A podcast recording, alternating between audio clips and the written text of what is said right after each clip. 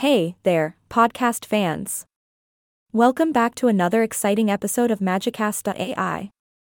I'm your host, and I'm here to bring you some mind blowing, thought provoking, and maybe even funny stories that will make you question what you thought you knew. Get ready for some true or false tales, because today we're diving into the mysterious world of history and religion. Buckle up. Let's kick things off with a mind blowing statement the Christian God once had a name, and it wasn't Yahweh. Now, I can almost hear your gasps through the speakers. But it's true. Believe it or not, in certain ancient texts and traditions, the Christian God was referred to by a different name. Mind blown, right? Now, before you start organizing protests outside my virtual studio, let's dive into the details. This alternative name for the Christian God comes from pre Christian religious practices and mythology. It's worth noting that beliefs and religious practices evolve over time, and names and identities can change along with them. So, what was this mysterious name? Well, it's a bit of a tongue twister, but here goes El Shaddai. El Shaddai, also known as God Almighty, was a name used in ancient Semitic religions, including Judaism. It's fascinating to think about how religious beliefs and practices have evolved over time, isn't it? One name for one divine entity can have so many variations across cultures and eras. Alright, folks, on to our next mind boggling statement. A former president once apologized to an enemy nation. Can you imagine? A powerful leader putting ego aside and saying those two magical words, I'm sorry. Well, get ready, because this one is absolutely true. Our tale takes us back to the 1970s, a time of political tension, power struggles, and ping pong?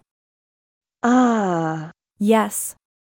The Cold War was in full swing, with the United States and China on opposite sides of the ideological spectrum. But in a surprising turn of events, it was the sport of ping pong, yes, ping pong, that helped break the ice between these two nations. It all started when the US ping pong team was invited to participate in a competition in China, marking the first contact between the two countries in over two decades. During this visit, a chance encounter between a Chinese player and an American player led to a friendship that transcended politics. This encounter sparked a series of events that eventually led to a diplomatic breakthrough. In 1972, then U.S. President Richard Nixon made a historic visit to China, which was seen as a groundbreaking moment in international relations. During his visit, Nixon publicly acknowledged the past tensions between the two nations and offered his apology for any past grievances. Talk about table tennis diplomacy. These incredible stories just go to show that history is full of unexpected twists and turns. Who would have thought that the Christian God had a different name or that ping pong could be a catalyst for diplomacy? Remember, folks, there's always more to the story than meets the eye.